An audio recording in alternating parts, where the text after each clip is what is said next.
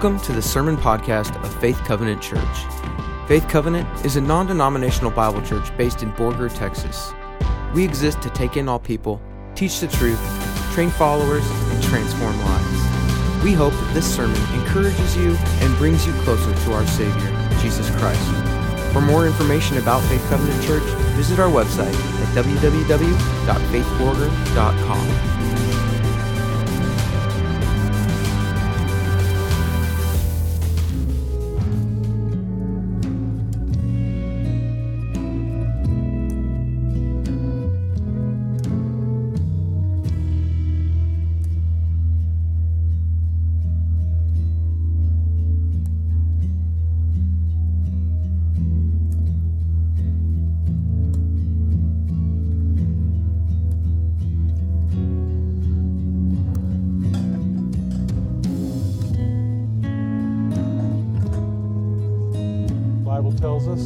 night that he was betrayed, the Lord Jesus took the bread from that Passover meal and he said, This is my body. And he said, Whenever you eat this, do this in remembrance of me.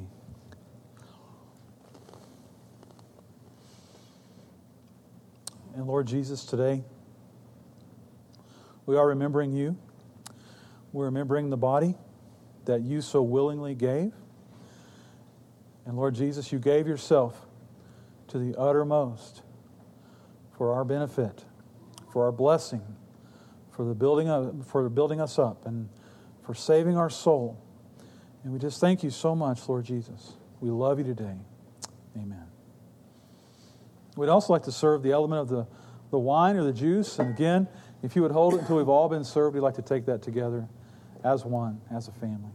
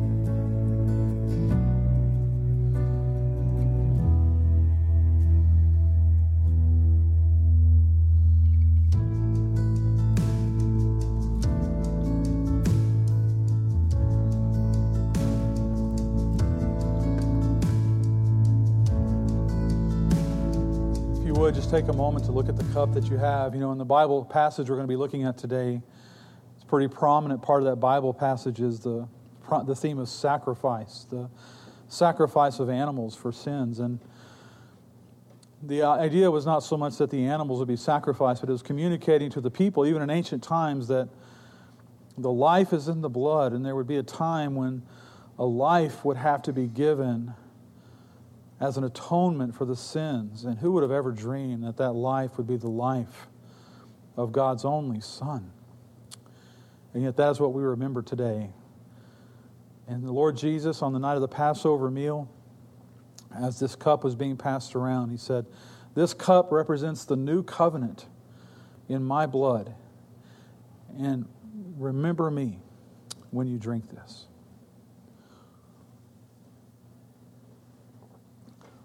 And Lord Jesus, we know that you've given yourself to the uttermost, and you've given yourself to the innermost, your very blood, your very heart poured out for us.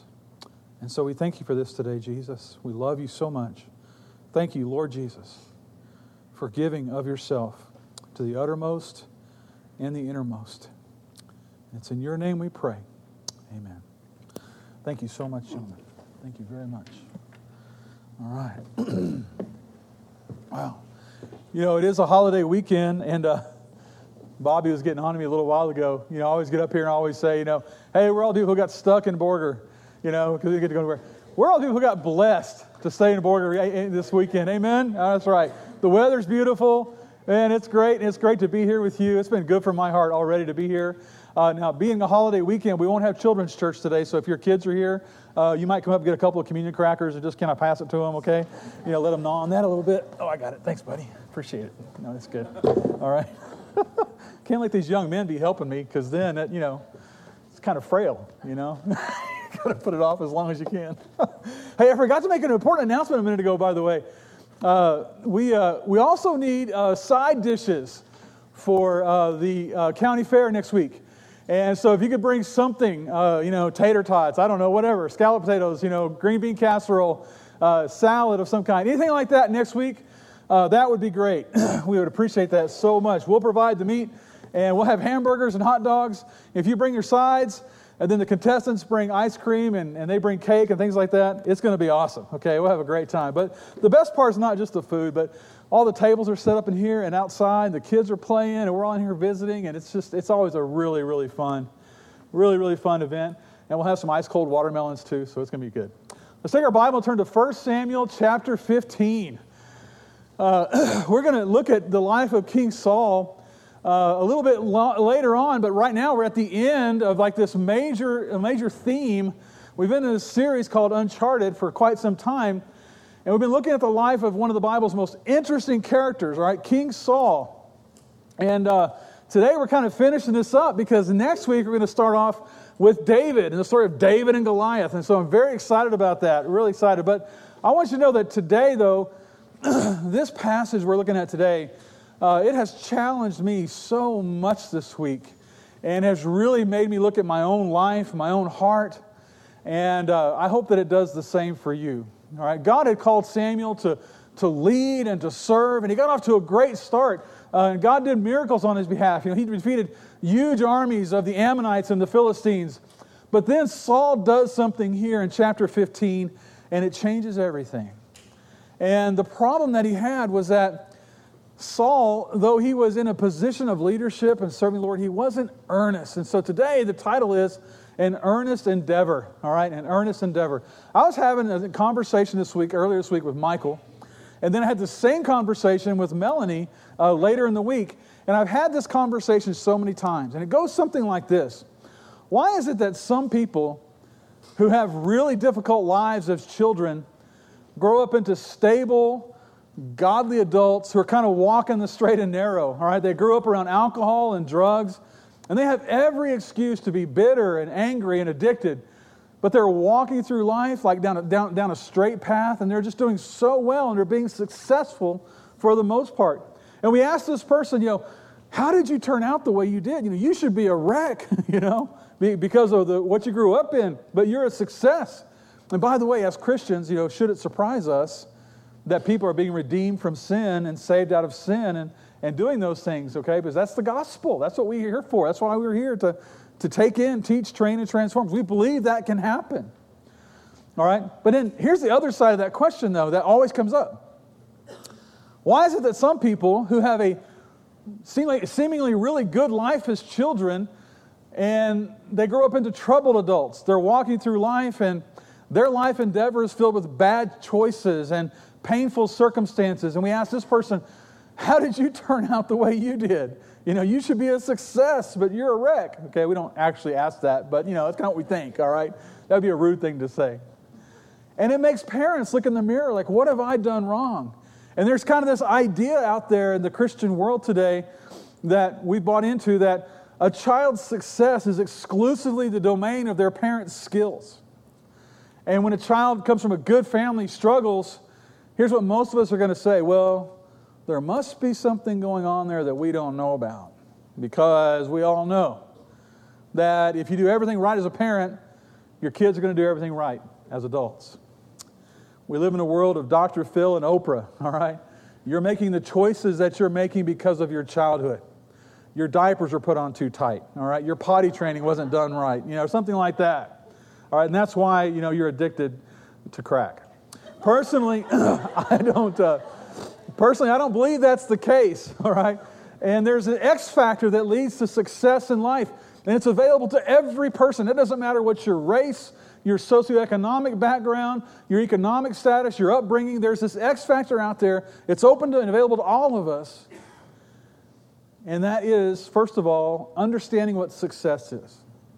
Success is knowing the will of God and faithfully following that. That's it. There's no other formula for success. But then, how do you know the will of God? And then, here's the other thing that happens so many times it happens to people from all sorts of backgrounds. People in a really, really rough background, they see the will of God, they read the Word of God, they hear from God the adults, and they know the will of God for life, and they say, Yes, Lord, I'll do that. Other people who've come in from great homes, they, they hear the will of God, and they see the will of God, and they say, I'd rather not. I'd rather do something else. And so the X factor is this how did you respond? over the course of your life to the voice of God. In this journey in life, this endeavor we're on called life, how did you respond to the voice of God? You know, I know we've used this scripture often, but the older I get, the more it means to me. Trust in the Lord with all your heart and do not lean on your own understanding, but in all your ways acknowledge Him and he will make your path straight. You know, those words were written just really maybe about one generation after King Saul, not that long after the life of King Saul. And I could see King Solomon writing those words, thinking about Saul as he's putting his pencil to paper. And have you never ever noticed that some people in life, as they're endeavoring through life, they seem to be walking with a limp? You know, everything is so hard, it's so challenging for them. Their lives are filled with struggles of their own choosing and pain of their own making. And one thing that creates stress for you and me and for our families and for our church and everybody around us is when we are indecisive. When you're indecisive, when you're unsure of yourself, afraid to make the tough call, wavering between opinions, it weakens your walking. And you might remember this passage from 1 Kings chapter 18 when Elijah was preaching to the all a huge assembly of Israelites, and there were the, the prophets of the god Baal there, and they had this big showdown. And Elijah came to the people and he said, How long will you go limping, limping through life with two different opinions? If the Lord is God, follow him. But if Baal is God, then follow him. But the people did not answer a word, they were silent. You know, the worship of Baal, it centered around self indulgent and pleasure and prosperity and luxury and power. And Elijah lays it out there. He says, if that's what you want, if that's what life is all about for you, then that's fine. Be a person of integrity. Go after that 100%. But don't go limping through life wavering between two opinions. If the Lord is God, be a person of integrity and if with 100% of your heart, wholeheartedly give yourself to Him. Because indecision is a form of double mindedness. Your energy and your emotional and mental energy is constantly divided. And James says that when we're double minded like this, it, it makes our lives unstable.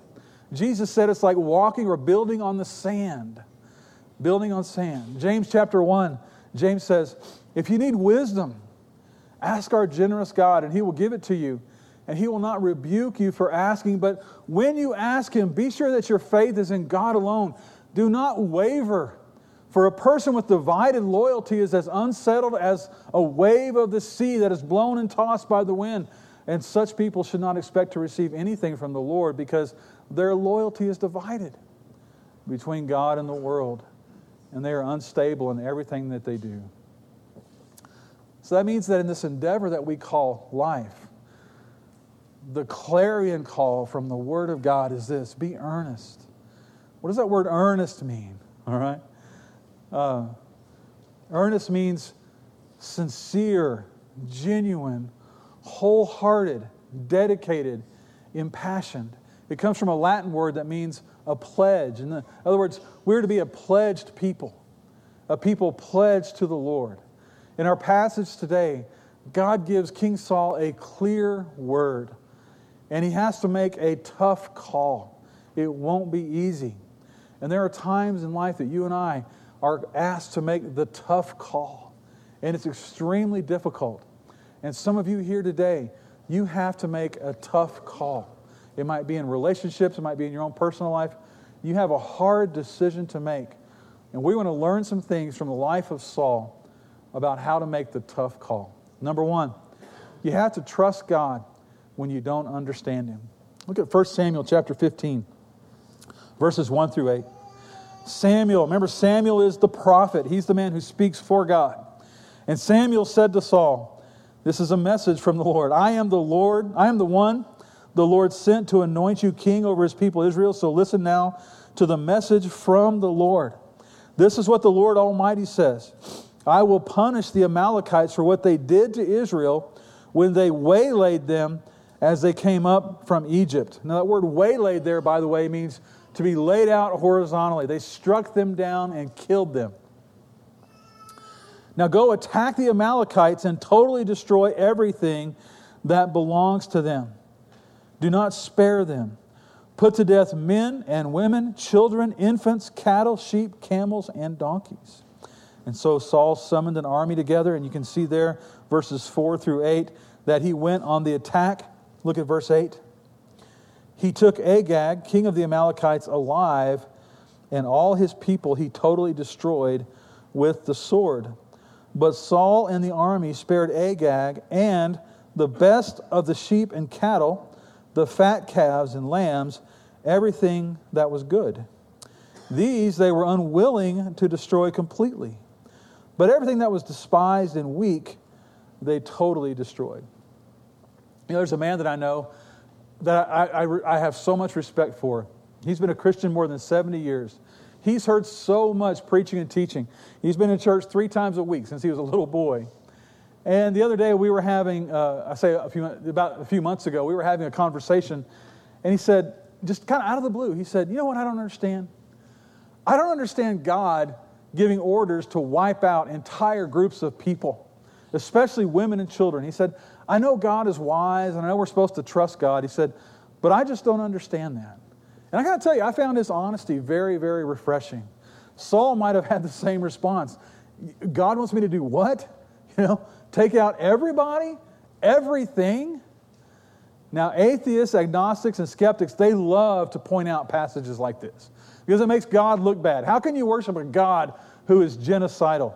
But have you ever noticed that the forces of political correctness and the skeptics of Christianity, they never seem to complain about us committing a genocide on ISIS. Have you ever noticed that?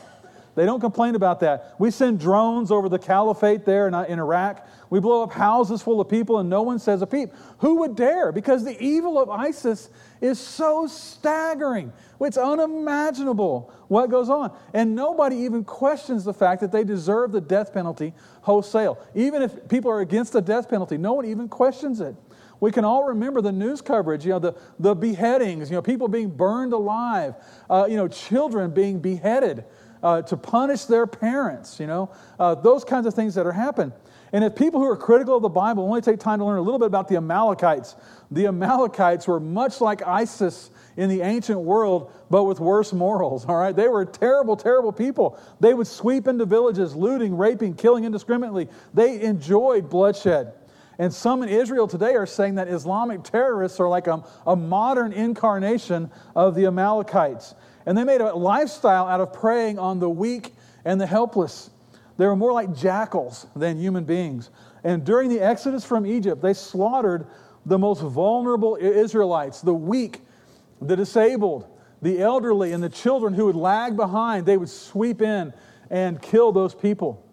And so in Deuteronomy chapter 25, Moses, at the end of his life, he said, Remember what the Amalekites did to you. Don't forget that. And when you get into this land of yours that you're going to create your own nation, you go and you wipe them out. Why? Because of this rabid, insane anti Semitism that the Amalekites had. Now, God is not genocidal, God is not cruel. The Amalekites and ISIS and Al Qaeda, these men, as evil as they are, and these women, as evil as they are, they have the requirements, the basic requirements of God's law written on their hearts.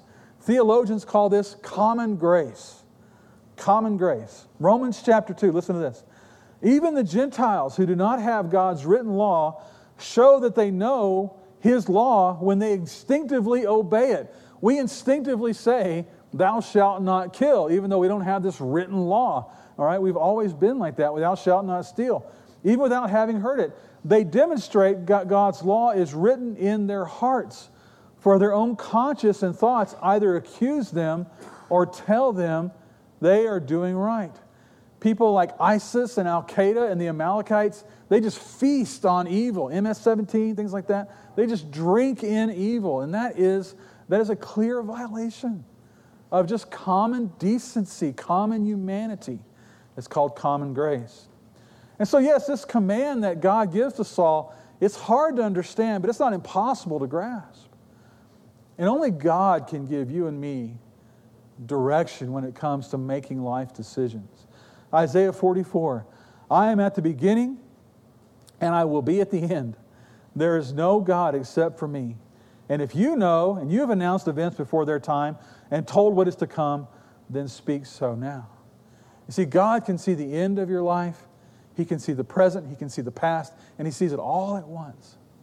And so only God can be the one that we can trust to have us, give us guidance in life. And so the Bible says, trust in the Lord with all your heart and do not lean on your own understanding. Why not? Because God can do a kind of calculus that we cannot begin to comprehend. Well, that brings us to number two. All right? We want to approach God's wisdom God's word, God's wisdom, with all humility. All humility. You think about that word humility. I've got a picture here of Abe Lincoln. Abe Lincoln is considered by many people to be the most humble man who's ever sat in the Oval Office. the man next to him is somebody you might not be familiar with. His name is George McClellan. I talked about him a few weeks ago. George McClellan was everything that Abraham Lincoln was not. Abraham Lincoln was born out in the woods, you know, the western frontier. It was Illinois back in those days. Grew up in the log cabin. He was self educated. You can kind of see he's kind of a sloppy dresser, you know, that kind of thing. George McClellan, on the other hand, he was a blue blood. He was born to a wealthy family in the Northeast. He went to West Point. He graduated number two in his class. He was uh, everything. He was refined. He was well thought of. He was well connected. And he was the general of the Union Army in the Civil War.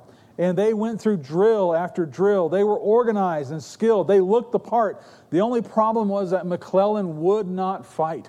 And Abe Lincoln got so frustrated because the Army was well equipped, they were well organized, uh, they were well trained, but they would not go to war. McClellan was so tentative and so cautious, almost to the point of cowardice. They almost lost Washington, D.C. to Robert E. Lee. Lincoln made a visit to McClellan's house on November the 13th of 1861. He wanted to discuss strategy. He had his Secretary of State and his secretary, his personal secretary there, John Hay. And McClellan, his porter said, the general is out but he's supposed to return home soon. So they sat and they waited. They waited for an hour, and McClellan came into his house, and he was told by the porter that the guests, uh, including the president, were waiting for him in his parlor. George McClellan looked into the parlor. He saw the president, the secretary of state, and the president's secretary. He turned his back, walked up the stairs, and went up to his room. President Lincoln waited a half hour. He thought surely maybe he just went to change and wash his face or something like that. Finally, one of the servants came down a half hour later. The president's been waiting an hour and a half and said, Sir, we're really sorry, but Mr. McClellan will not be able to meet with you tonight. He's gone on to bed. Wow. Secretary of State Seward was furious. He said, Fire this man right now. Get rid of this man. And Lincoln, in humility, said, It is better at this time not to be making points of etiquette and personal dignity. And he went on to say, I will, I will endure anything from anyone, any insult to end this terrible war. Wow. Such humility. Look at verse 10 in your chapter 15.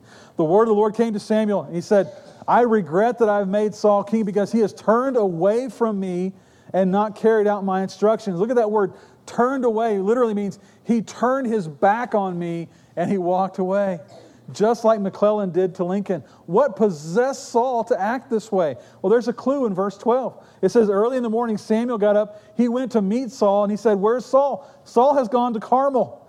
And there he has set up a monument in his own honor, and he's turned and gone to Gilgal.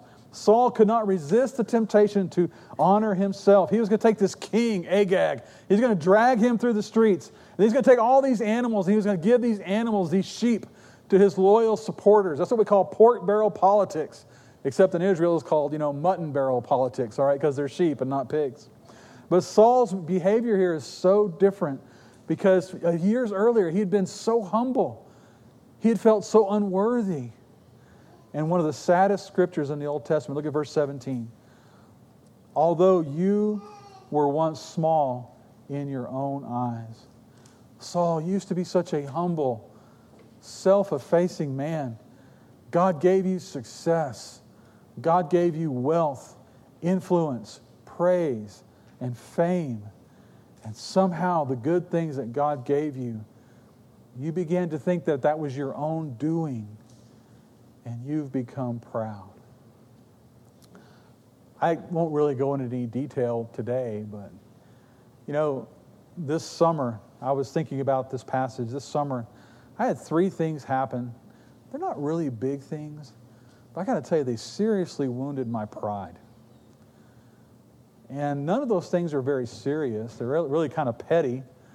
But, you know, pride has a way of taking something small and making it really big, you know? And overinflated pride has always been a real struggle for me. And it's not pretty at all. And each of these things that have happened over the summer it's been one thing in each of the three areas of my life that I take a lot of pride in, you know? And if you had asked me about these situations, immediately after these things happen, I would have said with all sincerity, I've been wronged. It's not fair. It's not right what's happened to me. But you know, you go on a few long walks out on the gravel road out here, you know, and you drive around talking to the Lord around Borger, and doesn't take very long to drive around Borger, you know. And you get honest with God about how you really feel, and you slowly, painfully begin to realize what's going on. You know, that the Lord's taking your heart out of your chest and laying it on the operating table, and because there are some cysts on your soul, and they have to be removed. And God's cutting away those things and doing it in love. So it's been hard. You know, that's why we say, no one ever says, you know, you know, uh, his, his pride was tickled. you know, no one ever says that. His pride was wounded. Why? Because it hurts. Obadiah 1 3 says, the, Your deep pride has blinded you to the truth. Isn't that so true? One of the greatest dangers of our lives is pride because it can so easily lead to arrogance. And nothing alters the state of the human heart like pride. Look what it did to Saul. He turned his back on God. Turned his back. It blinds us to the truth of who we really are. So that brings us to number three. We have to really be honest. If we have to make the tough call, tough decisions in life, we have to be honest about our heart. You know, there's so many times when I have to make the tough call, I just don't want to do it. I want to compromise the clear standards of God's word, try to keep people happy, or I want to postpone, I want to procrastinate. You know, the famous last words of the procrastinator are, you know, it'll get better if you wait long enough, you know, those kinds of things. And rather than making excuses and procrastinating, we have to learn to be honest with God about what is really in our heart. Look at verse 13. Saul is in denial.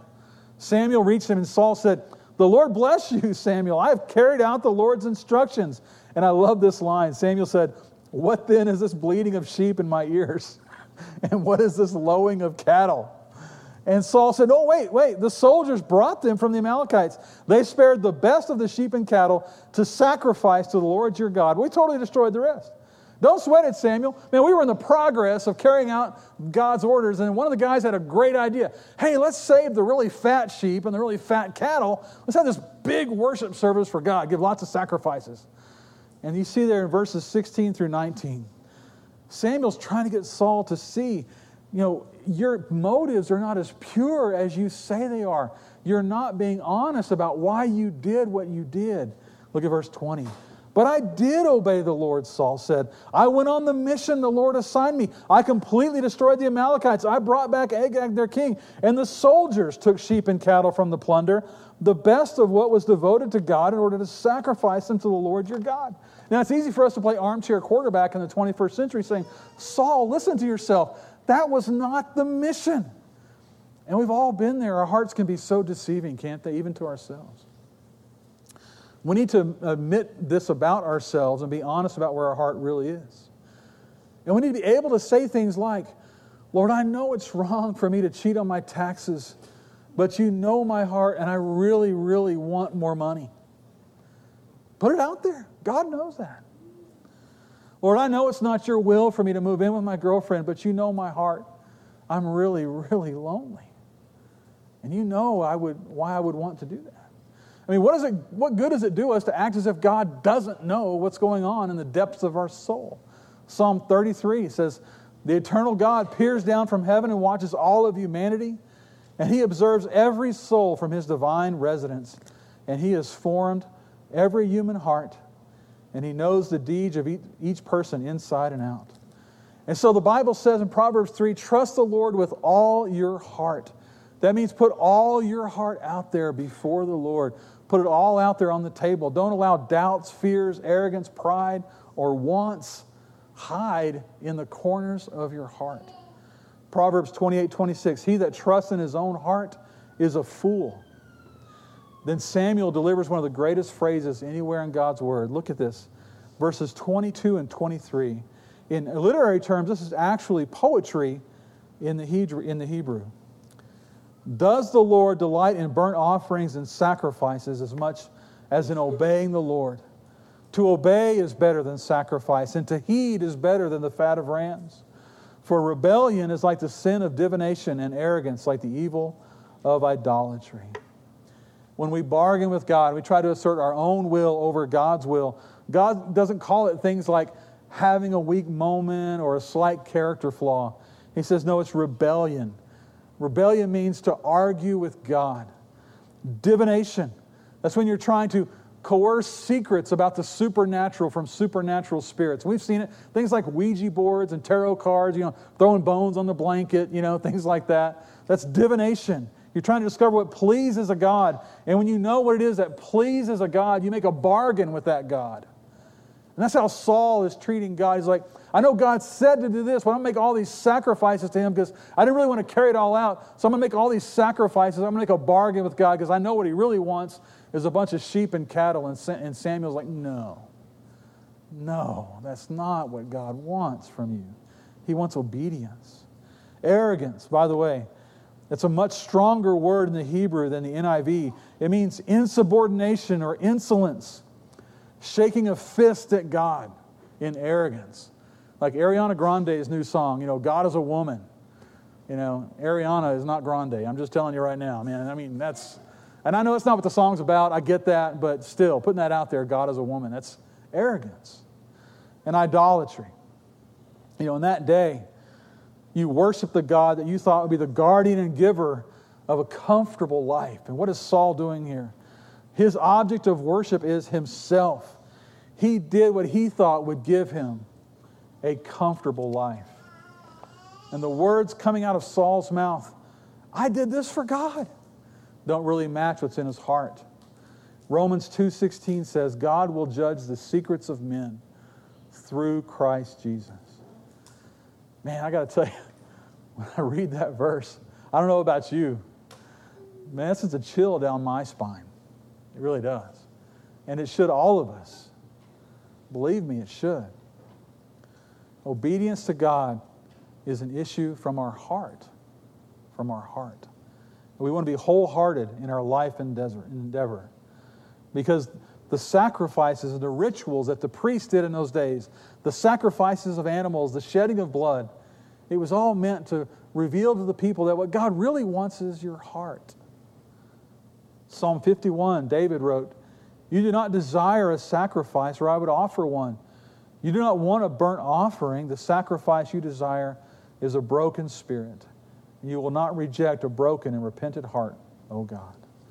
And you see in verse 23, Saul is rejected by the Lord. And so sadly, Saul's rejection of God led to God's rejecting his, his leadership position. Now, Saul did not lose his salvation and things like that, but he, he lost the privilege of leadership. And so the last thing, real quickly, is this number four we have to know, know how to listen to one voice in life. Look at verse 24. Saul finally comes around. Samuel stays there. Samuel will not back down. Saul, you're not, you're not telling the truth. Saul, you're not seeing the truth. Finally, Saul says, Okay, all right, here it is. Here it is. I sinned. I violated the Lord's command and your instructions. I was afraid of the men, so I gave in to them. Look at that phrase, I gave in to them. Literally in the Hebrew, it is, I listened to their voice. I listened to their voice. Saul had clearly heard the voice of God through the prophet Samuel, and he chose to listen to the voice of the people around them. He was trying to mingle the two together and come up with some kind of solution that would be, you know, uh, amiable to both parties. He's trying to do two things at once please God and please man. And can I tell you today, ladies and gentlemen, that is simply not possible. Proverbs 29 25 says, The fear of human opinion disables, but trusting in God protects you. If you want to go limping through life, if you go unstable through life, indecisive, it'll be because you're trying to listen to two voices and mingle the two together. Saul is a double minded man. He's unstable in all his ways. He's trying to listen to the voice of God and the voice of man and looking for the middle ground between the two. And the two could not be more different. The Apostle Paul said in Galatians chapter 1 Am I trying to live my life to gain the approval of people or of God? Or am I trying to please people? If I were still trying to please people, I would not be a slave of Christ. And so, in conclusion, uh, it's a beautiful song we sang a moment ago. And uh, we said, you know, God's promise still stands, and great is his faithfulness. Some of you today, you have a mountain in front of you. When you think about your life endeavor ahead of you,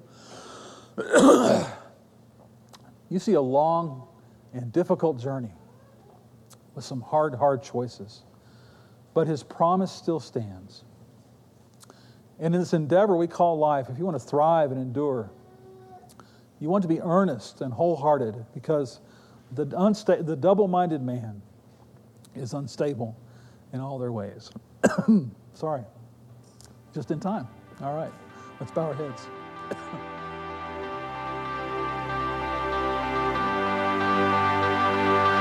Thank you for listening to this sermon from Faith Covenant Church in Borger, Texas. We are so glad you took the time to learn more about God's Word with us.